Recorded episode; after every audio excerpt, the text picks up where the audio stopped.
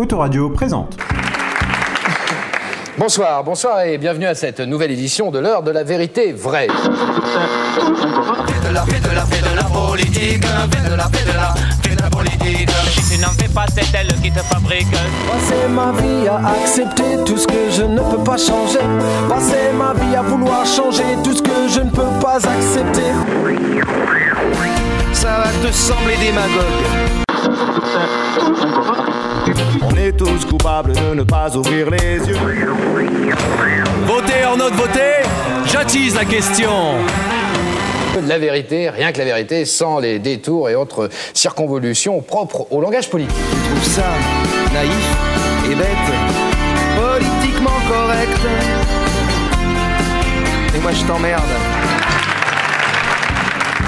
Dans la peau des politiques, l'émission présentée par Alexis Raposo.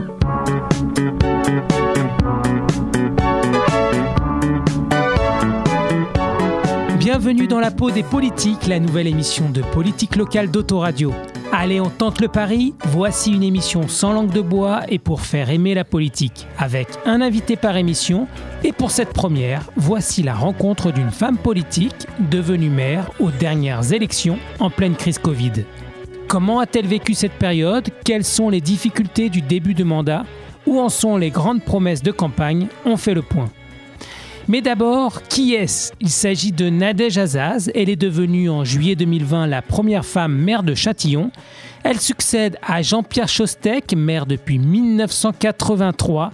Elle n'avait pas encore deux ans et elle était déjà châtillonnaise. Elle est née en 1981 et elle est membre du Parti socialiste. Tiens, tiens. Au départ, au départ, un homme, une rose à la main. Elle cabache au placard, la Bastille, la pluie qui vient. Au départ, au départ, la guillotine au panier. Il aurait dit quelle histoire, cinquième semaine de congé. La victoire de la gauche à Châtillon rompt 37 ans de pouvoir à droite de l'édile Jean-Pierre Chostec, qui s'en va avec de nombreuses affaires et enquêtes en cours, avec soupçons de favoritisme et fraude et j'en passe. Jean-Paul Boulet, ex-premier adjoint de Jean-Pierre Chostec, promis au fauteuil de maire, a largement perdu dès le premier tour avec 25% contre 41% pour Nadège Azaz. Malgré la fusion des deux autres candidatures dissidentes à droite et au centre, le vent est retourné à gauche, comme ce fut déjà le cas dans cette commune avant 1983 et depuis l'après-guerre. Jean-Paul Boulet, mauvais perdant et peut-être au patronyme trop dur à supporter, n'apparaît même pas dans l'opposition. La nouvelle figure de l'opposition, c'est une autre femme qui a obtenu 19% au premier tour des élections. La conseillère départementale Anne-Christine Bataille est partie en ordre de bataille, si je peux me permettre, pour redorer l'image du parti. Mais combien de temps devra-t-elle attendre? La réponse sera dans la concrétisation ou non du programme ambitieux de Nadège Azaz. Au départ, au départ, tu sais, c'est comme pour nous deux. J'y croyais sans trop y croire. Au départ, c'est toujours mieux. Et puis la rigueur, et puis les mots qui blessent, les tensions. Moi, c'est moi, et lui, c'est lui, et la cohabitation. Voici l'interview de Nadège Azaz, enregistrée en février dernier dans le bureau de Madame la maire avec port du masque. Dans la peau des politiques, présenté par Alexis Raposo. Vous êtes bien sur Autoradio. Alors je suis avec Nadège Azaz, maire de Châtillon, bonjour. Bonjour. Alors 2020 était une année spéciale, même à oublier pour beaucoup, mais pour vous ça a été une belle année grâce à votre victoire au municipal et, et votre élection au fauteuil de maire de Châtillon. Comment avez-vous vécu cette année? Alors, euh, une année euh, pleine d'espoir, pleine d'espérance, une année quand même compliquée avec euh, la crise hein, sanitaire que nous traversons et qui n'en finit pas, une prise de fonction dans un contexte compliqué, et puis qui met fin aussi à 37 ans d'un règne ininterrompu. Donc, très enrichissante, mais aussi un peu fatigante. Alors vous êtes passé de leader de l'opposition locale au poste de maire. Personnellement, qu'est-ce que ça a changé dans votre vie? Alors, euh, ça a changé certainement de mettre en adéquation euh, de manière immédiate et concrète euh, les idées pour lesquelles on s'engage parce que nous avons eh bien les choses en main. À titre un peu plus personnel, c'est vrai que je suis une enfant de la ville, donc je connaissais déjà beaucoup beaucoup de monde, mais c'est vrai qu'aujourd'hui, on vous reconnaît plus? Oui, oui, oui, et aussi parce que euh, bien euh, les euh, gens me considèrent comme agissant, donc évidemment ils m'interpellent sur les problématiques du quotidien, proximité, dans la rue, au centre de loisirs, dans l'école, quand on fait les courses, parce que la vie continue. Hein. vous continuez à faire ce que vous faisiez avant? Absolument, je suis une chétionnaise de corps et d'âme, et comme les autres, donc je continue absolument à aller chercher mes filles, je continue à faire mes je continue à me balader, hmm. euh, et c'est normal. Enfin, euh, euh, être mère, c'est avant toute chose un engagement. C'est pas du tout s'isoler dans une tour d'ivoire. Et on vous appelle de coup maintenant plus Madame Azaz, Nadège Azaz, c'est toujours maintenant Madame la maire Ça dépend. Madame la maire, Madame le maire, parfois Madame la mairesse, ce qui n'existe pas. et c'est beaucoup quand même Nadège. Il y, a cette proximité euh, avec, euh, avec les habitants qui fait que les gens souvent m'appellent en fait euh, par mon prénom, mais ce qui est absolument normal. Pas du tout. Non. non. pas du tout. Je trouve ça totalement normal. je suis une enfant de la ville. Ça témoigne aussi d'une proximité, d'une affection, même si souvent c'est parce qu'ils soulèvent des problématiques qui les concernent. Mais c'est hmm. vrai qu'on on, m'appelle souvent par mon prénom. D'accord. Pour les Châtillonnais qui, qui, vous connaissent mal, pouvez-vous vous présenter? Vous avez bientôt 40 ans. Oui. Euh, vous êtes marié, vous avez une fille Deux. Deux filles. Et euh, vous avez toujours habité euh, Châtillon Alors oui, je suis une enfant de la ville. Hein. Oui, j'ai été à l'école à Châtillon, j'étais à la crèche, mon papa travaillait à l'aérospatiale, j'étais à l'école maternelle du parc, à l'école primaire à Gambetta, j'habitais en centre-ville à l'époque, puis j'ai été au collège Paul-Éluard, au lycée Mono. À l'époque, on n'avait pas de difficulté encore. Moi, j'ai eu mon bac en 99, donc pour être affecté au lycée Jacques Monod, ça c'est un peu compliqué par la suite. Et ensuite, j'ai fait du droit à la fac euh, de Sceaux. J'ai euh, travaillé aussi dans le cadre de mes études comme euh, animatrice à Châtillon. Donc, je connais beaucoup, beaucoup de ceux qui sont désormais de jeunes adultes. j'ai travaillé aussi un peu à la médiathèque. Voilà, je faisais des vacations pour payer mes études. Donc, je, connais très, très, très bien cette ville et que j'aime passionnément. Et deux petites filles, effectivement. Donc, l'une est en nounou, l'autre est à l'école primaire, puisque bien, je me suis même donné le luxe, voyez-vous, dans le cadre de cette campagne des municipales, euh, d'avoir un bébé, puisque euh, ma petite fille, euh, la dernière, est née en août 2019. C'est pour ça que ma fiche n'était pas à jour. Absolument. d'accord, oui, d'accord. Ok, vous avez travaillé aussi à, l'INRA Absolument, je suis ingénieur de l'INRA, donc ça c'est ma profession. Donc, vous avez arrêté pour la campagne? Pas du tout, je suis spécialisée en ingénierie juridique. Je travaillais, je continue de travailler dans le cadre de la campagne. Alors j'ai eu un moment de congé maternité, et puis ensuite je continuais, donc j'adaptais beaucoup mon temps de travail. Quand je pars du principe que euh, la politique doit être un engagement et qu'il faut qu'on ait un vrai travail à côté. Donc euh, c'est mon cas. Avant ça, j'étais passée euh, au Conseil d'État. où j'ai été formée comme j'ai surmis. Et absolument, quand j'ai été élue, en fait, je me suis mise en détachement donc de mon corps d'origine pour être mère à plein temps. D'accord. Vous pouvez nous raconter très brièvement, parce qu'elle est, elle est assez amusante, c'est cette première rencontre que vous avez eue avec euh, Jean-Pierre euh, Chostek. Ah oui, alors c'est le. Alors, première rencontre, oui, non, parce que euh, c'est vrai que c'est un maire qu'on a toujours connu en réalité, puisqu'il a été élu en 83. Moi, je suis née en 81, vous l'avez dit, je vais bientôt avoir 40 ans, mais pas tout de suite, en septembre. Laissez-moi un peu de temps de profiter encore de, de, mes jeunes années, si je puis dire. Et donc, c'est vrai que on le voyait, enfin, c'était le maire et euh, de manière très formelle, c'est effectivement euh, dans le cadre euh, eh bien de la cérémonie des dictionnaires euh, puisque c'était euh, à l'époque, et ça l'est toujours d'ailleurs, le maire qui nous remettait en fin de, hmm. de CM2, en fin de, de, cycle primaire avant qu'on passe au collège, un petit cadeau. Voilà, j'ai eu. Un dictionnaire papier, hein, Oui, bien sûr, mais qu'on a encore hein, pour, pour, pour, pour ah, nos jeunes, bien sûr, parce que c'est important aussi qu'il y ait quelque chose d'un peu formel.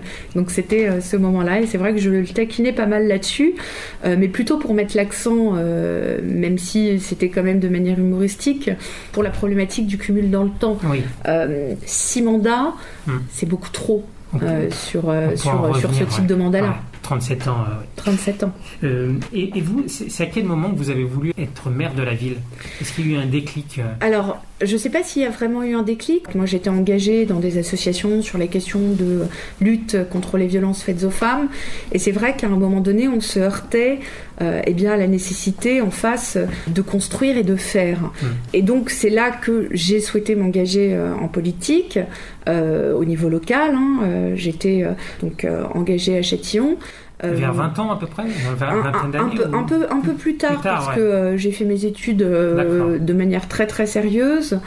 mais je me suis engagée de manière très très sérieuse et très investie euh, eh bien, quand euh, en 2007, j'ai commencé à m'intéresser vraiment aux choses euh, politiques en 2002 avec ce fameux duel Chirac-Le Pen, où là, je me suis dit, il y a quand même un petit problème. Je sais pas qui je veux, mais surtout pas ces deux-là.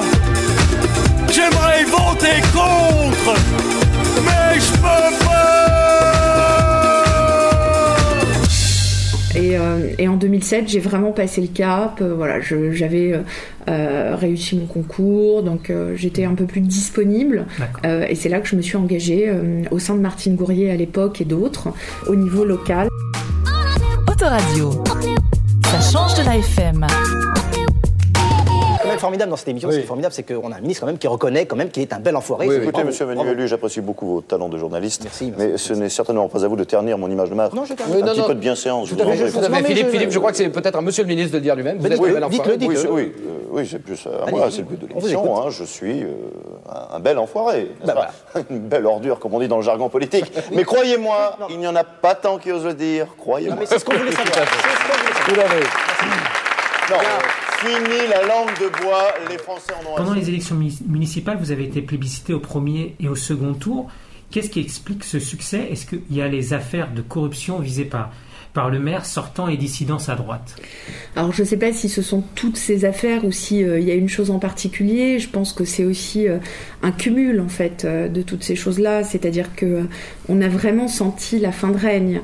on a senti des élus qui étaient complètement déconnectés euh, de la réalité. On a senti que euh, eh bien, euh, le maire sortant était absent.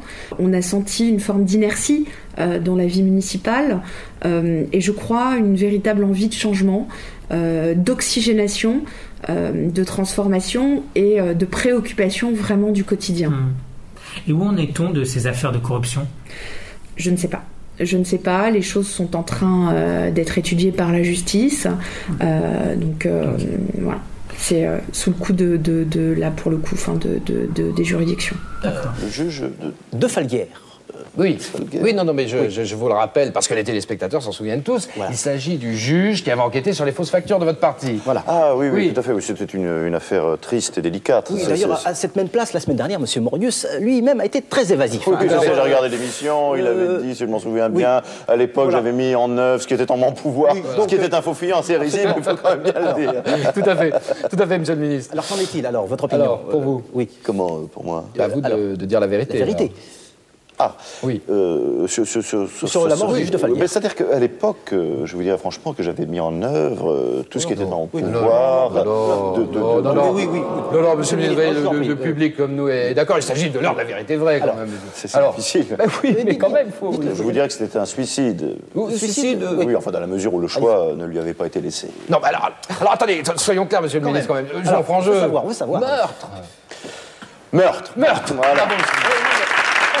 C'est difficile de rentrer dans le jeu. C'est difficile. Mais c'est ce que les Français attendent. Alors, ça fait plus de six mois que vous êtes à, la mairie. Quel état des lieux faites-vous de la, gestion léguée par votre prédécesseur, qui a été maire donc, de la ville durant 37 euh, ans? Problématique, pour euh, le dire de manière euh, assez douce. On le voit, euh, le cumul dans le temps euh, fait que malheureusement on s'installe en fait dans une forme d'habitude euh, et qu'on ne remet pas en question des choses qui apparaissent comme normales. Donc l'absence de process, l'absence de procédure, l'absence de formalisation. Il y a très peu d'écrits, il y a très peu de culture de l'écrit en fait, enfin, au sein de, ah de l'administration à Châtillon. des problématiques évidemment de gestion. Nous, il y a certaines choses sur lesquelles on a été obligé de faire des signalements aussi. Oui, vous avez signalé, par exemple, dans le journal municipal, avec J'aime Châtillon dans, la tribune, des rémunérations inexpliquées, du favoritisme pour les logements sociaux, des avantages pour les élus, des frais de bouche importants encore une fois des, euh, des, éléments qui, euh, qui, dont nous on se, on, se doutait un peu, qu'on touchait un peu du doigt quand on était dans mmh. l'opposition, mais il y avait une véritable opacité euh, sur ce qui se passait à l'intérieur de la commune, parce qu'il n'y avait aucun contre-pouvoir et il n'y avait aucune garantie démocratique. L'opposition était réduite euh, au conseil municipal. Nous recevions euh, nos dossiers cinq jours avant. Euh, nous sommes très sérieux, donc on travaillait beaucoup. Madame Monsny, qui est maintenant mon adjointe aux finances, faisait un travail extrêmement méticuleux sur le fond des dossiers. On travaillait tout ça, mais on n'avait pas accès en fait à l'intégralité et on n'était pas associés du tout. mais c'était des choses qu'on voyait. Encore une fois, il y avait des intuitions. Quand on est arrivé effectivement qu'on s'est rendu compte qu'il y avait des doubles rémunérations entre euh, des directeurs d'associations, mais qui avaient aussi des salaires en tant que fonctionnaires, euh, des associations qui avaient le droit en fait de bénéficier de subventions sans que on ne s'attache en fait à leur bilan financier, à l'état de leur trésorerie ou à demander des comptes sur des bilans, des priorisations qui semblent un peu étonnantes en termes d'action publique, où encore une fois chaque euro dépensé doit l'être pour la population et certainement pas pour les cérémoniales euh, des élus. Euh, Vous allez tenir informé de ces avancées sur ces... Bien sûr, alors on tiendra évidemment informé. On a lancé, nous, un audit dès qu'on est arrivé, un audit qu'on a souhaité euh, être public et contradictoire. Donc il va y avoir, dans le cadre du prochain conseil municipal, une présentation des résultats de l'audit, parce qu'il est important aussi, le conseil municipal est désormais retransmis. Moi, c'est un engagement de campagne et que nous avons mis en œuvre dès qu'on est arrivé pour que la population suive les choses, soit informée des choses. Donc il va y avoir effectivement cet audit qui va mettre l'accent de manière très objectivée sur un certain nombre d'éléments. Et c'est un audit qui est mené par un cabinet euh, qui est un cabinet euh, extrêmement technique et qui a travaillé notamment pour le territoire ou pour les villes voisines, voyez, qui permet aussi de reconfigurer les choses. On n'a pas euh, fait un truc qu'on a tourné de manière politicienne. Ce sont des techniciens, des financiers qui ont travaillé pour le territoire, qui ont travaillé pour la ville de Fontenay-aux-Roses ou pour la ville de Clamart. Donc, si vous voulez, pour pas non plus être accusé de partisanerie, c'est des données objectivées qu'on va porter effectivement à la connaissance de la population. Et un dernier mot sur la passation de pouvoir. Est-ce qu'il y a eu une passation de pouvoir des dossiers ou, euh, vous, savez, moi je suis une euh, républicaine, c'est-à-dire que si on me demandait de me définir, avant de vous dire que je suis une femme de gauche, euh, socialiste, le premier élément c'est vraiment ça, c'est notre appartenance à la République et c'est très important quand Jean-Pierre Chostec a présidé son dernier conseil municipal, après 37 ans, qui, quoi qu'on en dise, s'est engagé aussi. C'est dur d'être maire. Euh, j'ai souhaité en fait euh, euh, le saluer. On n'a jamais été d'accord sur un certain nombre de choses. Néanmoins, il fallait saluer aussi mmh. l'homme. J'aurais souhaité euh, que lorsque nous arrivions euh, au pouvoir, il puisse y avoir effectivement euh, juste un peu d'esprit républicain pour nous permettre eh bien d'appréhender un certain nombre de dossiers qu'il a fallu dont on s'empare tout seul. ça n'a pas été fait. Ça n'a pas été fait. très peu. Certains élus de la précédente municipalité, mais à leur demande, ont dit qu'ils étaient prêts à euh, accompagner euh, la nouvelle municipalité. Ils l'ont fait et je les en remercie. Euh, mais voyez, pour l'annonce des élections, il est d'usage que ce soit soit le maire, alors qui était empêché du fait des affaires, soit celui qui représentait le maire, et à l'époque c'était le candidat de l'autre liste, à savoir Monsieur Boulet, euh, qui annonce les résultats de l'élection. Et ça se passe comme ça, et vous le voyez même euh, dans des cadres beaucoup plus complexes, euh, au niveau de la présidence de la République, etc. Vous avez toujours cette continuité républicaine. Là, il n'a même pas annoncé les résultats. Il a fait monter un peu en catimini une adjointe qui, elle, a annoncé les résultats. Et nous ne l'avons plus jamais revu. Et nous n'avons il a disparu, hein, il est plus du tout dans l'opposition. Nous n'avons plus eu aucun contact. moi, j'ai tenu euh, à m'entretenir euh, avec le maire sortant. Euh, donc j'ai pu avoir un échange téléphonique avec lui parce qu'il y a des dossiers qu'il faut qu'on évoque de maire à maire. ça n'a pas duré très longtemps, mais ça a été très républicain et c'est tout. Et beaucoup, beaucoup de sujets aujourd'hui, nous les découvrons. Alors, on sait travailler, on est travailleur, on ne renonce pas devant la tâche et l'adversité, mais j'avoue qu'il y a eu des moments un peu plus compliqués que d'autres, parce que par exemple, tout un pan de notre ville qui concerne l'aménagement, la gare du Grand Paris Express, les projets d'urbanisme, n'ont pas de dossier. Voilà, il n'y a pas de dossier. Donc soit les choses ont été perquisitionnées et donc nous n'y avons pas accès parce que c'est entre les mains de la justice, soit tout simplement ça n'existait pas parce que les choses se faisaient euh, intuitif personnelles en fait euh, entre les uns et les autres sans formalisation. Ça y est, le réveil a sonné un dimanche en avril ou mai. Je me suis levé, lavé, la vie est belle et aujourd'hui le vote utile m'appelle. Tout excité à l'idée de participer à la vie de ma cité. Bon citoyen, j'ai pris ma carte d'électeur. J'arrive à l'heure au bureau de vote, mais seul dans l'isoloir, je repasse par toutes les couleurs. Alors vous avez obtenu une nette victoire, mais euh, plus la majorité des citoyens n'ont pas voté. Que pensez-vous faire pour combattre l'abstention toujours plus forte à chaque élection? 54% à Châtillon, qui reste néanmoins inférieur à la moyenne nationale, 58%. Par exemple, on parlait du, cumul des mandats. Est-ce que vous, feriez quelque chose là-dessus? Et aussi, vous êtes euh, actuellement conseillère régionale d'Île-de-France. Euh, est-ce que vous allez vous représenter? Alors, sur la question de l'abstention, vous avez raison de le souligner parce que c'est une problématique démocratique et il est extrêmement important euh, que chacun se sente investi euh, au niveau de la chose publique parce que ce, pouvoir démocratique qu'ont les citoyens, c'est quelque chose qui est extrêmement important et il y a des enjeux. Et vous savez, il y a certains pays dans le monde où les gens se battent, les gens eh bien, combattent dans le cadre de dictature pour justement pouvoir disposer de leur choix. Mmh. Et c'est ce qu'il faut euh, impérativement que les gens se réapproprient, c'est-à-dire que leur bulletin de vote, c'est aussi un choix. C'est le choix d'une personne, mais pas seulement, c'est le choix d'un projet, c'est le choix d'une société. Euh, c'est donner aussi de l'espoir, c'est-à-dire qu'il faut parler aux gens. Euh, on ne peut pas simplement dire il y a de l'abstention, c'est pas bien, allez voter. il faut faire comprendre aux gens qu'en votant, eh bien, ils peuvent vraiment agir en fait sur leur quotidien et sur la réalité, la concrétisation des choses. à Châtillon, vous l'avez dit, on a eu un taux d'abstention qui est un peu inférieur euh, à la moyenne nationale, euh, qui est inférieur aussi à la moyenne euh, départementale, et je m'en réjouis, parce que malgré la crise aussi qu'on traversait à ce moment-là, il y avait quand même beaucoup, beaucoup d'anxiété, d'angoisse autour de la problématique de la contamination.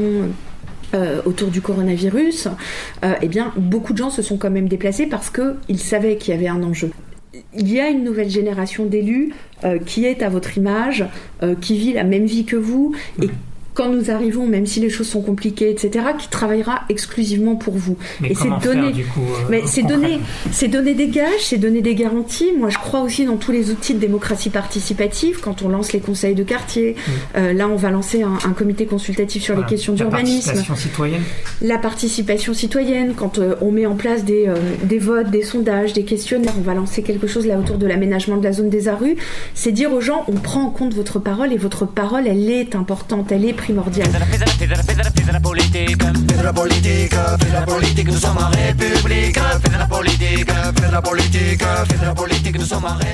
Contrairement à mon prédécesseur, moi j'estime pas que parce que j'ai été élu, eh bien, euh, je ne ressolliciterai les citoyens qu'une fois tous les six ans. Lui partait du principe qu'il était élu, majoritairement, il y avait le fait majoritaire, donc ensuite il pouvait être dans une verticalité.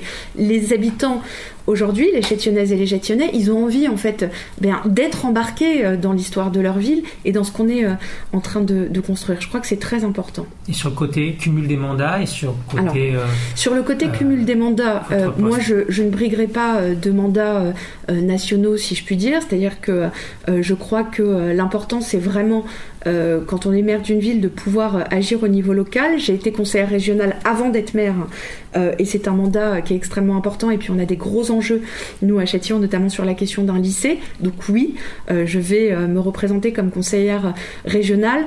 Euh, je crois que c'est aussi la problématique du cumul dans le temps. Je vous le disais tout à l'heure, comment peut-on faire six mandats de maire et continuer à être aussi alerte, à être aussi attentif aux besoins de sa population? C'est un mandat, quand on le fait à fond, moi je le fais à fond, c'est un mandat qui est très prenant, qui est extrêmement exigeant, qui est très satisfaisant parce que ce contact avec les gens, moi il m'enrichit au quotidien, mais qui est dur, c'est un mandat qui est dur. Donc forcément, à un moment donné, il faut permettre aussi à d'autres eh bien, d'oxygéner la démocratie. Je pars du principe que, et moi je serai encore plus restrictif que la loi, il ne faut pas faire plus de deux mandats. D'accord. Aujourd'hui, c'est trois. Je pense qu'il ne faut pas en faire plus de deux. Ok. Moi, de vous resituer brièvement pour les téléspectateurs qui nous regardent. Vous avez été donc tout d'abord ministre du Budget, ensuite ministre de la Santé, un court passage à l'Intérieur, après quoi vous avez été ministre de l'Agriculture. Ah non, non, non, de la culture. Non, non, de l'Agriculture. Ah bon, c'est possible. Et pour finir aujourd'hui, ministre d'État des Logements Spacieux et de la Réinsertion sociale. Ah, Mais vous alors, avez oublié mon euh, court passage au ministère de la Jeunesse et des Sports. Ah bon, vous en êtes sûr Parce que là, je... Ah bah, vous savez, je touche une pension à vie, je suis bien placé pour le savoir. D'accord. Vous êtes bien sur Autoradio. Alors 2020 est une année qui se tourne, on l'a un peu évoqué, vous êtes la première femme maire de, de Châtillon, mais il y a aussi un, un fait marquant, pas anodin, mais vous n'en parlez pas, et pourtant c'est un signe d'une belle avancée. Euh, dans notre société, j'aimerais vous entendre sur ce sujet, si vous vous permettez. C'est Bien sûr. Vous appelez euh, Nadège Azaz. Êtes-vous issu de l'immigration?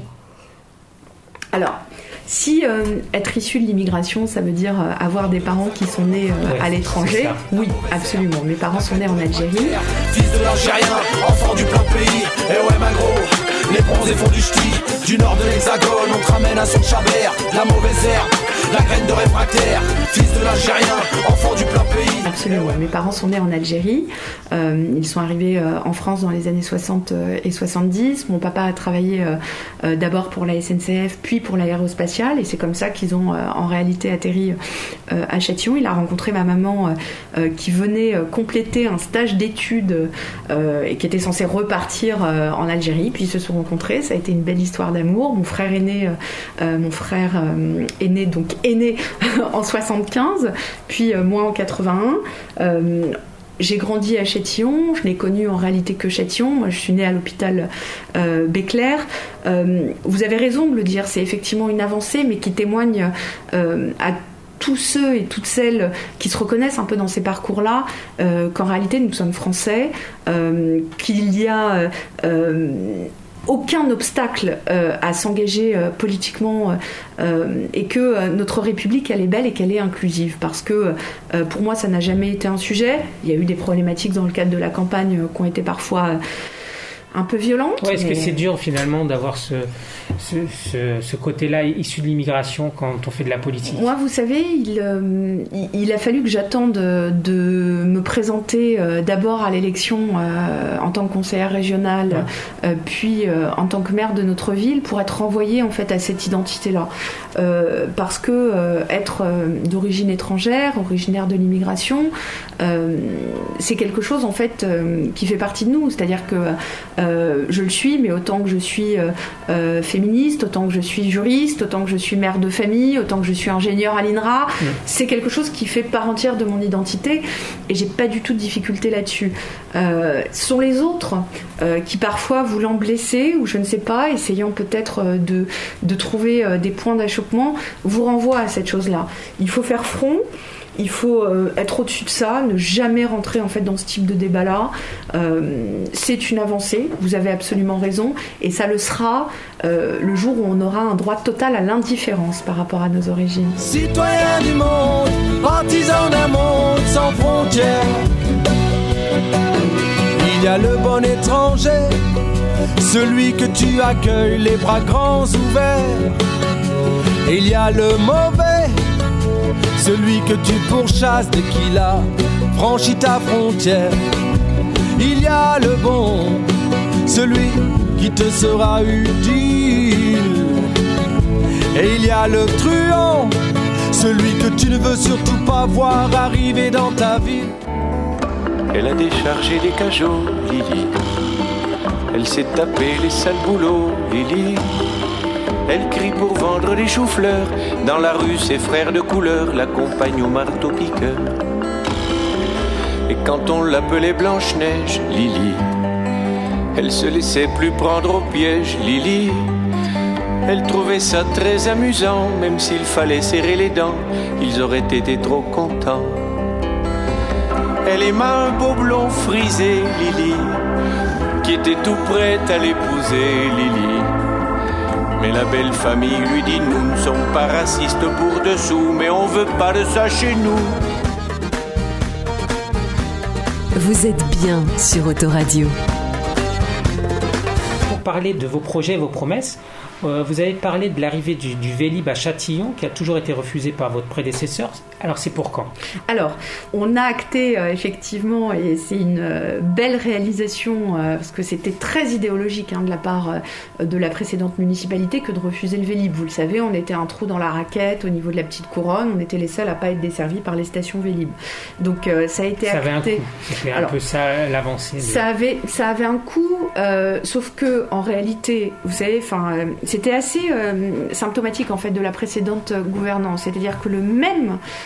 euh, la même séance. Moi, j'avais déposé un vœu justement sur la question du Vélib. Et dans le cadre de la même séance, euh, à l'époque, Jean-Pierre Chostek et sa municipalité nous disaient euh, Oui, mais c'est vrai que les stations ont un coût. nous, on partait au départ en disant Mais de manière expérimentale, faites-en trois ou quatre. et la métropole prend une partie. Donc, on était sur un coût net pour chaque station qui était de 10 000 euros. Donc on était aux alentours de 40 000 euros, quelque chose comme ça. Annuellement. Annuellement, absolument. à la même séance, on nous explique que ça c'est trop cher, mais on fait passer en fait un véhicule de fonction leasing gros SUV pour le maire sortant à hauteur de 35 000 euros. Donc on se dit là quand même le sens des priorités. Bon. Mm il y avait Autolib, c'est-à-dire que la ville, elle était quand même euh, participante au syndicat euh, Autolib. Donc c'était vraiment pour des raisons idéologiques en fait la question du Vélib, d'autant plus que quand vous interrogiez la précédente municipalité, on nous disait oui mais euh, vous savez le free floating c'est l'avenir en fait du vélo en libre service. On voit le fiasco total notamment d'un point de vue de la durabilité. Voilà, il n'y avait pas du tout en fait contrairement à ce que fait Vélib de vraiment enfin de suivi, c'est un service public. Hmm. Donc il y a un suivi sur la flotte etc. Là on voyait les trottinettes mais pas seulement les vélos qui étaient jetés. C'est un modèle économique qui s'est arrêté hein, dans notre pays. Ça ne fonctionne pas. Et euh, j'ai envie de dire, ça nous donne quand même raison d'être dans quelque chose de beaucoup plus structuré. Avant j'étais en voiture et je me foutais bien de la gueule de tous ces blaireaux à vélo dans le froid. Et bah maintenant que je suis à vélo, bah, je me fous bien de la gueule de tous ces blaireaux en voiture dans les embouteillages. Hein. Puis euh, je trouvais qu'il y avait trop de pistes cyclables et qu'il fallait qu'Hidalgo démissionne. Maintenant je trouve qu'il n'y a pas assez de pistes cyclables, il faut qu'Hidalgo démissionne. Donc on a adhéré et euh, les premières bornes vont être déployées au printemps. Et on associe là aussi euh, euh, la population. On a souhaité entendre aussi euh, les associations hein, de mobilité douce, notamment Vélo Piéton Châtillon, mm. parce que moi je pars du principe qu'on n'a pas raison tout seul, donc on peut se dire bah tiens à cet endroit telle station ce serait intéressant et avoir en face une contradiction qui nous dit mais attention peut-être plutôt par là. Et les stations sont déjà définies. Hein, Alors c'est en cours, on serait le nombre, on serait à 6 stations. Euh, après, on a des enjeux aussi en termes d'intermodalité. Par exemple, au niveau de la division Leclerc, au départ, euh, c'était assez simple en fait d'implanter. Euh, division Leclerc, il y en a déjà une du coup. Exactement, un peu plus haut. Donc c'était un peu intéressant, comme il y a déjà le tramway, mais il y a aussi déjà des stations Vélib. Donc on regarde aussi au niveau en fait de la proximité, pareil par rapport à tout ce qui est autour de l'école Joliot-Curie, etc. Vous avez une station qui est pas très loin au niveau de Malakoff. Mm. Donc l'idée, c'est vraiment d'assurer en fait une continuité aussi avec les stations des villes voisines. Dans Paris, à vélo, on dépasse les autos. À vélo, dans Paris, on dépasse les taxis. Dans Paris, à vélo, on dépasse les autos. À vélo, dans Paris. Alors côté euh, sécurité, euh, vous souhaitez ouvrir une antenne de police et plus de policiers municipaux. Où en est-on et pour passer de combien à combien d'effectifs Alors, euh, c'est un gros enjeu, la sécurité, et j'ai envie de vous dire la sécurité de proximité et du quotidien. Euh, nous, on se bat pour avoir des effectifs supplémentaires sur le territoire de la commune, euh, de police nationale. Le commissariat de Montrouge-Châtillon manque aujourd'hui d'effectifs. Euh, on souhaiterait pouvoir avoir un commissariat à Châtillon, donc on a été euh, reçu par euh, le cabinet du ministre de l'Intérieur sur ce sujet-là. il y a des problématiques en termes d'effectifs, en termes de coûts de masse salariale, etc. Aujourd'hui, c'est intercommune en fait. C'est intercommune, c'est Châtillon-Montrouge en mmh. fait, et c'est la circonscription de sécurité publique de Châtillon-Montrouge. Donc les effectifs en fait qui sont au commissariat de Montrouge sont en réalité déployés sur les deux communes, donc à la fois à Châtillon et à la fois à Montrouge. Mais on voit malgré toute leur bonne volonté, ils font un travail incroyable, euh, que parfois euh, c'est euh, insuffisant, que le soir, quand il y a des problématiques, eh bien, on dit bah oui, mais enfin, au niveau de la police nationale, mais il n'y a qu'un seul véhicule, etc. C'est un peu compliqué. Donc, il est important aussi nous qu'on prenne nos responsabilités sur des choses sur lesquelles on peut agir directement et tout de suite, c'est-à-dire la police municipale et cette police euh, du quotidien. Euh, donc c'est d'abord euh, en termes d'accès pour les habitants, c'est aujourd'hui ils finissent en fait à 3 heures et reprennent à 7 heures. Donc c'est dans un premier temps d'aller jusqu'à 5 heures du matin pour arriver ensuite à du 24 heures sur 24 d'ici la fin du mandat. Donc il faut des recrutements supplémentaires. On est actuellement aux alentours de 22 policiers municipaux et ASVP. L'idée, ce serait là déjà tout de suite, on passe à 25 et d'ici la fin du mandat, c'est pouvoir avoir un premier bilan pour voir effectivement s'il faut qu'on continue euh, et bien d'embaucher parce que ça a aussi un coût hein, sur la masse salariale. La police nationale, c'est le budget de l'État, c'est le ministère de mmh. l'Intérieur. Les policiers municipaux que vous voyez, euh, c'est l'impôt des châtillonnaises et des châtillonnais. Euh, donc on peut pas non plus aller sur des recrutements extrêmement pléthoriques, c'est aussi les redéployer en termes de mission. Donc on travaille en continu avec la chef de la police municipale et euh, le commissaire de, Montrouge sur ces sujets-là, pour qu'il puisse y avoir aussi une continuité dans les opérations en fait de police. C'est-à-dire qu'il y a un travail de coordination qui est mis en place et qui fonctionne très bien entre la police nationale et la police municipale de Châtillon. On fait entrer aussi, euh, euh, nous, dans ce travail-là de mutualisation, la police municipale de Montrouge pour avoir des actions communes, notamment euh, au niveau du métro Châtillon-Montrouge, mmh. pour qu'il puisse y avoir vraiment une coordination. Et ensuite, sur le territoire de la commune, c'est vraiment avoir une police aussi de proximité avec des policiers municipaux à pied ou à vélo. Hein, ils sont extrêmement actifs, ils font un gros, gros travail de proximité, ils font aussi beaucoup, beaucoup de prévention. Ils font un travail formidable au quotidien. Moi, je ne peux que les remercier. J'ai remis d'ailleurs la médaille de la ville euh, il y a quelque temps à trois de nos policiers municipaux euh, parce que dans le cadre d'un drame familial, euh, ils ont permis l'arrestation en fait d'une personne qui était armée, donc avec un couteau, et ils ont pu, enfin, procéder vraiment à une arrestation dans l'attente que la police nationale arrive. ils ont été salués pour cet acte de courage et ils font un travail extraordinaire. Donc voilà, on continue. Juste un petit mot en fait sur la lutte contre la contrebande au métro Châtillon-Montrouge. Euh, la présence de policiers sur place ne fait pas disparaître ces, commerces illicites. Est-ce qu'il y a des actions à venir euh, plus fortes pour Bien sûr. endiguer ça? Alors, c'est la, problématique de ce trafic, si vous voulez, c'est qu'il a été installé. Euh, c'est ça qui est difficile avec le trafic, c'est-à-dire que pour le faire disparaître, eh bien, ça met du temps.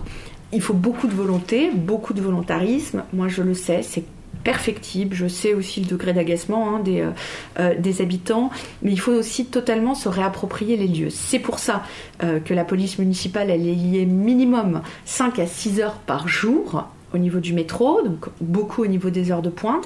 C'est travailler en lien avec la police nationale, mais aussi avec euh, la police des douanes, aussi travailler avec la police de l'immigration, avec la police municipale de Montrouge, avec la police euh, des transports pour qu'il puisse y avoir des actions coordonnées. On a chaque semaine deux à trois actions d'envergure euh, pour justement mettre fin aussi au trafic, donc qui mènent à des arrestations, qui mènent à de la confiscation de produits qui sont des produits légaux, hein, c'est des produits de contrebande, c'est travailler aussi sur la question euh, des acheteurs. Tant qu'il y a des acheteurs, et là moi je fais vraiment un appel à nos habitants, il y aura euh, des vendeurs. Donc il faut que chacun puisse se responsabiliser. Quelle n'a pas été ma surprise euh, lorsque moi j'ai pris aussi mes fonctions de voir que vous aviez certains salariés des grandes entreprises aux alentours qui, avant d'aller travailler, allaient acheter leurs cigarettes à cet endroit-là. Donc ça renforce aussi, vous mmh. voyez, enfin le, le trafic. Donc il faut aussi cibler les acheteurs. Et donc là-dessus, il faut pouvoir sanctionner euh, les acheteurs. les acheteurs peuvent être, euh, ils peuvent, être, sanctionnés. Alors aujourd'hui, ils sont sanctionnés, mais exclusivement par la police nationale. Donc ça veut dire qu'il faut qu'on ait des forces de police nationale pour pouvoir procéder. Et en plus, c'est en flagrant délit. Donc nous, l'idée, c'est de pouvoir avoir des compétences élargies. On est en train de demander au parquet donc cette autorisation pour que nos policiers municipaux puissent aussi, en cas de flagrant délit, procéder en fait à des contraventions sur les acheteurs. C'est une présence humaine qui est renforcée. C'est tout ce travail aussi autour de, la zone. On est aujourd'hui en train de requalifier euh, le marché Maison Blanche parce que c'est euh, un marché qui est en train de se transformer et qui ne répond plus aux besoins des habitants. Donc elle est sur quelque chose de beaucoup plus qualitatif, je l'assume, avec un peu plus euh, de marchands de bouche et un petit peu moins de fripes, etc. Voilà, c'est que sur les questions d'aménagement urbain aussi, hein, c'est transformer la zone. Euh, il y a la gare du Grand Paris Express qui arrive, donc euh, pour euh, ouvrir aussi, travailler davantage aussi sur l'éclairage, etc. Et donc c'est toutes ces actions cumulées qui vont nous permettre eh bien, de pouvoir faire disparaître ce trafic. Et surtout, c'est l'antenne de police. Donc on veut un pôle de sécurité publique au niveau de Maison Blanche, donc l'ancien sushi addict. Quand on est arrivé, on nous a dit voilà il y a une proposition euh, de, de, de, rachat par, je sais plus, un restaurateur qui devait faire du hamburger ou je ne sais pas quoi. Donc on a pris nos responsabilités, ça a un coût, hein, c'est plus de 250 000 euros, parce que on n'aurait pas eu cette possibilité-là euh, à d'autres moments. Et donc, c'est de se dire, à un tel endroit, il faut qu'on puisse avoir un, local euh, exactement, identifié, un vrai pôle de service public aussi. En face de la poste, je crois. Juste en face de la poste, à la sortie du métro, et qui permettra d'avoir une police, des forces de police, euh, quasiment, alors 7 jours sur 7, ça c'est sûr, et quasiment 12 heures sur 24, en tout cas au départ, ensuite de pouvoir étoffer. Ce qu'on dit aussi, c'est à la police nationale, eh bien, euh, venez en fait, ce il est le vôtre aussi, donc vous pourrez vous y poser, etc. Euh, d'avoir vraiment une mutualisation de toutes les forces de police au niveau en fait de ce local-là, nous qu'on met à disposition euh, des différentes forces de sécurité. D'accord, ça a été acheté le local. C'est acheté. Il est en cours d'aménagement parce que ce que je vous dis, l'idée c'est aussi d'en faire un pôle de service public, donc un pôle de sécurité publique, mais aussi un pôle de, de, de, service public, donc potentiellement euh, qu'il puisse y avoir par exemple en lien avec la police nationale, euh, eh bien des permanences euh, pour de l'accès au droit, pour des dépôts de plainte, ce type de choses-là, et aussi qu'il y ait une permanence en fait nous au niveau de notre état civil pour quand on rentre du métro pouvoir aller récupérer sa carte d'identité ou son passeport ou faire ses démarches en fait tout mmh. simplement d'état civil. Voilà.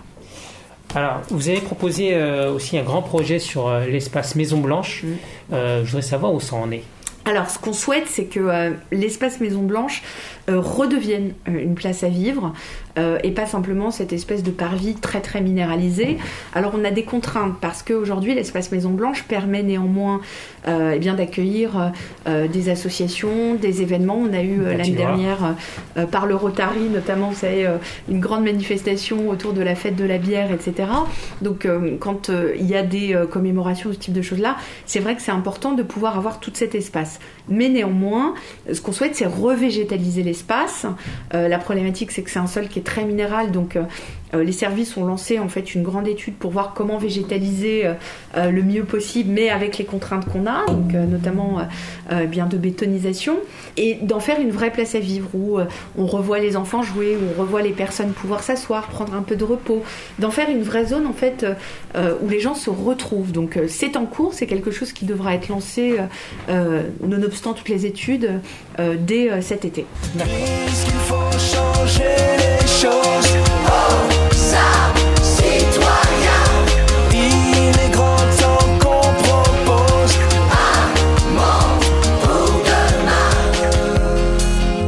À Noël, j'ai vu euh, dans la ville une initiative écologique avec de nombreux sapins plantés. Oui. Euh, et décorés dans la ville. Mais après Noël, ils ont disparu. Alors, je me suis demandé qu'est-ce qu'ils sont devenus?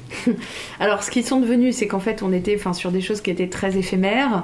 Euh, donc, euh, évidemment, ils ont été recyclés dans toutes les. les recyclés, pas replantés, du coup. Alors, ils ont été certains ont été recyclés parce qu'on ne pouvait pas les replanter. D'autres ont été replantés en fait au niveau de nos serres parce que l'idée, en fait, c'est qu'on puisse effectivement bien les remettre l'année prochaine. L'idée, c'était notre toute première année. Euh, on a fait au plus vite, hein, euh, euh, mais c'est d'aller le moins possible vers de l'artificialisation en fait. Et c'est vraiment de pouvoir mettre en place bien ces espèces de forêts urbaines. On va en avoir une d'ailleurs au niveau du T6 à Division Leclerc. On a passé une convention là, avec une association, donc on va avoir 10 arbres plantés et c'est de pouvoir avoir une pérennité. Vous avez absolument raison et laisser nos sapins à leur place. Cela n'était pas forcément tous faits pour. Mmh. Voilà, ils retournent quand on le peut au niveau des serres, donc ils sont euh, euh, cajoler euh, pour l'année d'après. et c'est de pouvoir aller le plus possible vers ce type en fait de, de, de, décoration. D'accord. Dans la peau des politiques, présenté par Alexis Raposo. Alors, le plan local d'urbanisme a favorisé l'explosion de projets immobiliers ces dernières années dans toute l'île de France et la densification de la ville. vous souhaitez revisiter le PLU dans quel but Est-ce que c'est pour arrêter aussi ces projets immobiliers, même si euh, les terrains vont être un peu... Euh, beaucoup, surtout à Châtillon, et de manière euh, enfin, peu harmonieuse, j'ai envie de dire, au niveau de, de, projets immobiliers qui ont été initiés par la précédente municipalité. Ce que je vous disais tout à l'heure, les choses, elles se passaient beaucoup en tête à tête entre les promoteurs et le maire, ce qui est regrettable. le fait est euh, qu'on a donc eu droit à euh, eh tout un tas de programmes euh, immobiliers sans pour autant qu'il y ait d'éléments qui permettent en fait de satisfaire les besoins de la population. C'était vraiment de la promotion immobilière avec des appartements à 6 000 ou 7 000 euros du mètre carré, sans qu'on ne pense équipement public, sans qu'on ne pense commerce, sans qu'on ne pense végétalisation ou espace vert. Donc l'idée là, c'est de travailler, ça a été un de nos plus gros dossiers depuis notre arrivée euh, sur une modification euh, du plan local d'urbanisme, donc euh, pour que ce soit un tout petit peu plus vertueux. Donc on passe de 25 à 35% de végétalisation dans tous les projets immobiliers.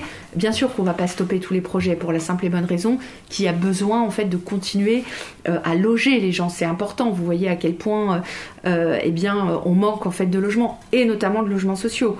Euh, mais pas simplement des logements sociaux pour les classes populaires. Aujourd'hui, les classes intermédiaires, les classes moyennes, elles doivent, elles sont aussi éligibles au logement social parce qu'on voit ce bon en fait euh, des logements privés où les gens n'arrivent plus avec des salaires à peu près corrects en fait à payer leur loyer et à manger correctement. Donc il faut répondre aussi à ce besoin-là, mais il faut répondre aussi à la nécessité de préserver euh, eh bien notre végétation, de renforcer aussi nos espaces verts et surtout, et surtout, en termes d'équipement public, on est très très en retard. On manque de gymnases, on manque d'écoles, euh, on n'a pas de maison des associations, on n'a pas de maison de la jeunesse. On est extrêmement en retard alors qu'on a vu euh, des buildings et des euh, dizaines de milliers de mètres carrés de bureaux en fait s'implanter un peu partout. Encore une fois, sans réelle cohérence. Donc l'idée aujourd'hui, c'est de se dire quelle est la plus-value pour la population châtillonnaise à chaque fois qu'il y a des projets. Et c'est pour ça d'ailleurs qu'on n'en a pas signé euh, beaucoup là depuis euh, notre, arrivée euh, au mois de juillet. On a voulu voir Macron et on a vu Macron. Maintenant tout est plus clair, on sait ce qu'il faut faire. Pour pas se contaminer, il faut se confiner, mais pour se déconfiner, il faut être immunisé. Pour être immunisé, il faut se faire contaminer. Pour se faire contaminer, il faut se déconfiner. C'est QFD. T'as voulu mettre un masque, et il n'y avait pas de masque. Je peux t'en faire un à base de sopalin. J'ai voulu truc de ouf, aller acheter de la bouffe, mais juste au coin de la rue, un flic m'est tombé dessus. J'avais pas marqué l'heure sur mon attestation, j'avais une mode de beurre, n'a coûté tant de pognon. Inflation. Oh, mais Macron a dit chauffe personne, il faut rester chez vous, quitte à devenir fou. On doit rester unis pour sauver la nation et l'hôpital public et la pigmentation de la barbe d'Edouard Philippe. Est-ce que le coronavirus a changé vos plans? Alors, oui, Bien sûr. Euh, on est face à une crise sanitaire euh, qui est euh, la pire, je crois, depuis la Seconde Guerre mondiale. On est face à quelque chose qui était complètement imprévisible. On le voit en plus avec un virus qu'on a du mal à stopper, puisqu'aujourd'hui, en plus, il y a des variants, etc. Une problématique nationale d'accès à la vaccination, qui fait que aujourd'hui, toutes les mesures que nous devons mettre en place, euh, toute l'action municipale, euh, elle a pour faire de lance la crise sanitaire. Euh, quand vous mettez en place un projet dans une école, vous devez le faire avec les contraintes de crise sanitaire. On voudrait lancé un grand forum de l'emploi châtillonnais au mois d'avril. Euh, on souhaitait justement faire quelque chose à Maison Blanche, de très interactif, euh, avec toutes les entreprises châtillonnaises, avec toutes les entreprises qui recrutent, la RATP, la SNCF, le ministère de l'Intérieur, pour les demandeurs d'emploi, pour les jeunes qui recherchent des apprentissages, pour les jeunes qui recherchent des alternances, etc.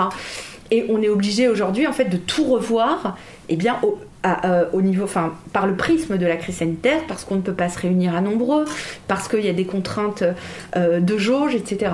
Donc évidemment que tout ce qu'on met en œuvre euh, aujourd'hui freiné ou en tout cas est articulé par le biais de la crise sanitaire. On a aussi été obligé de déployer un certain nombre de choses vis-à-vis de nos personnes isolées, de nos personnes âgées, euh, qui aujourd'hui depuis près d'un an, mmh. euh, eh bien, euh, voient leur vie un peu confisquée hein, par ce virus-là. Donc il faut les accompagner. nous, on a été avec un certain nombre d'élus euh, rencontrer euh, les personnes le 26 euh, décembre parce que vous aviez des personnes qui n'avaient pas pu fêter Noël, qui étaient restées toutes seules pour cette période de fête parce que la famille n'avait pas pu venir, etc.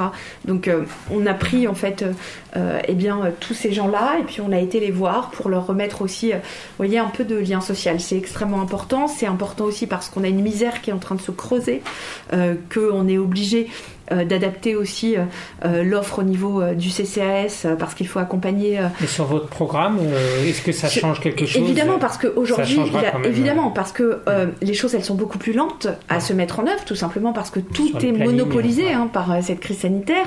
que lorsque je vous dis, hein, on lance des actions, et eh bien les entrepreneurs, etc., ont du mal à répondre parce que la crise sanitaire, etc., etc., parce que nos agents, euh, eh bien, on est obligé aussi euh, euh, de les mettre en télétravail, etc. Donc il y a moins de présentiel. Enfin, bien sûr que les choses elles sont retardées, mais après, j'ai envie de vous dire, elles sont aussi transformées. C'est-à-dire qu'on a été obligé aussi de faire preuve de beaucoup d'agilité, alors qu'on est une jeune municipalité, euh, et encore une fois, de répondre aux, besoins essentiels de la population. Sur les questions de vaccination, euh, très vite, nous, on a été prêts. On a cet espace Maison Blanche qui est prêt, euh, qui, si demain il devient un centre de vaccination, on attend l'accord du préfet et de l'ARS, peut accueillir en fait notre population pour être vaccinée.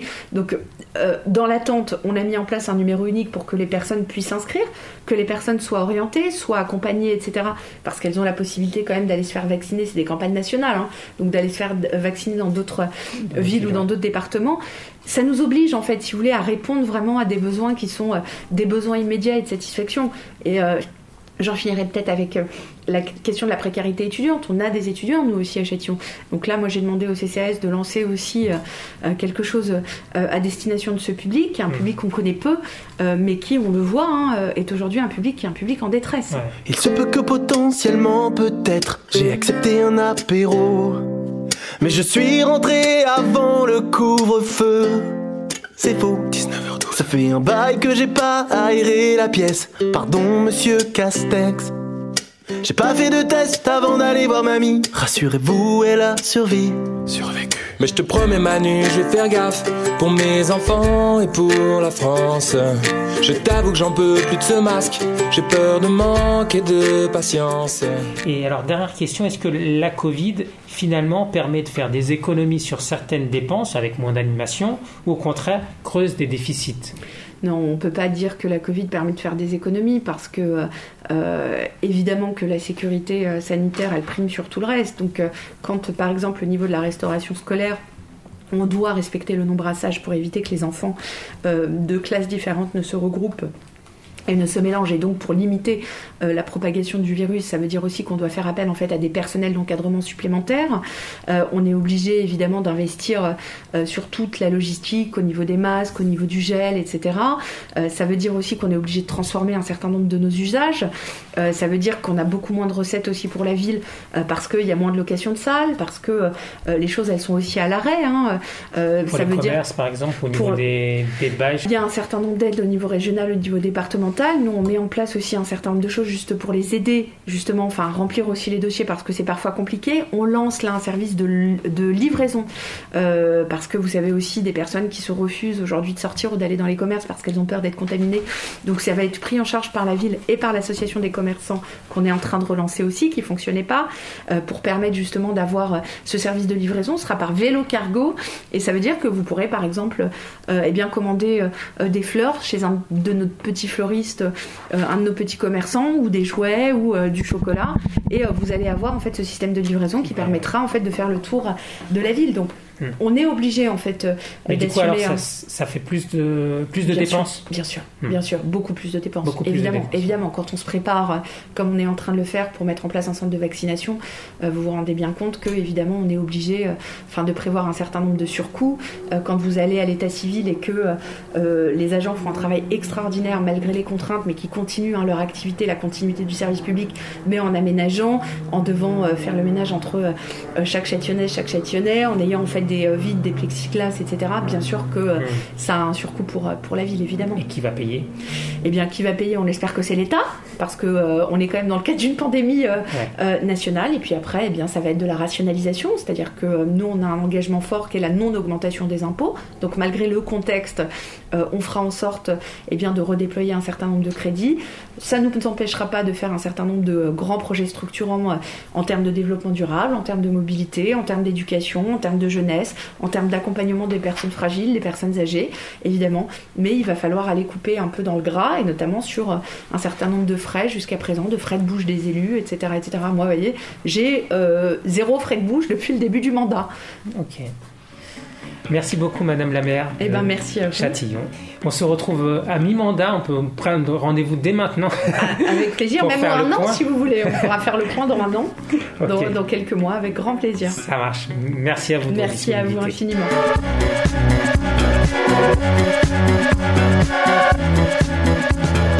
C'est la fin de cette émission. Merci à notre première invité pour son accueil chaleureux et ses réponses sans détour à toutes mes questions. Une longue interview réalisée dans les règles sanitaires avec port du masque, une première sur Autoradio.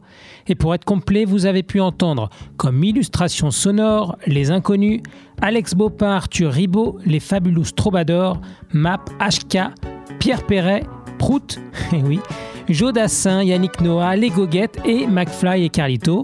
J'espère que vous avez passé un bon moment avec nous. On se retrouve très vite avec un autre invité, également devenu récemment maire en 2020. Ce sera Metin Yavuz dans la peau des politiques. C'était Dans la peau des politiques. À bientôt sur Autoradio.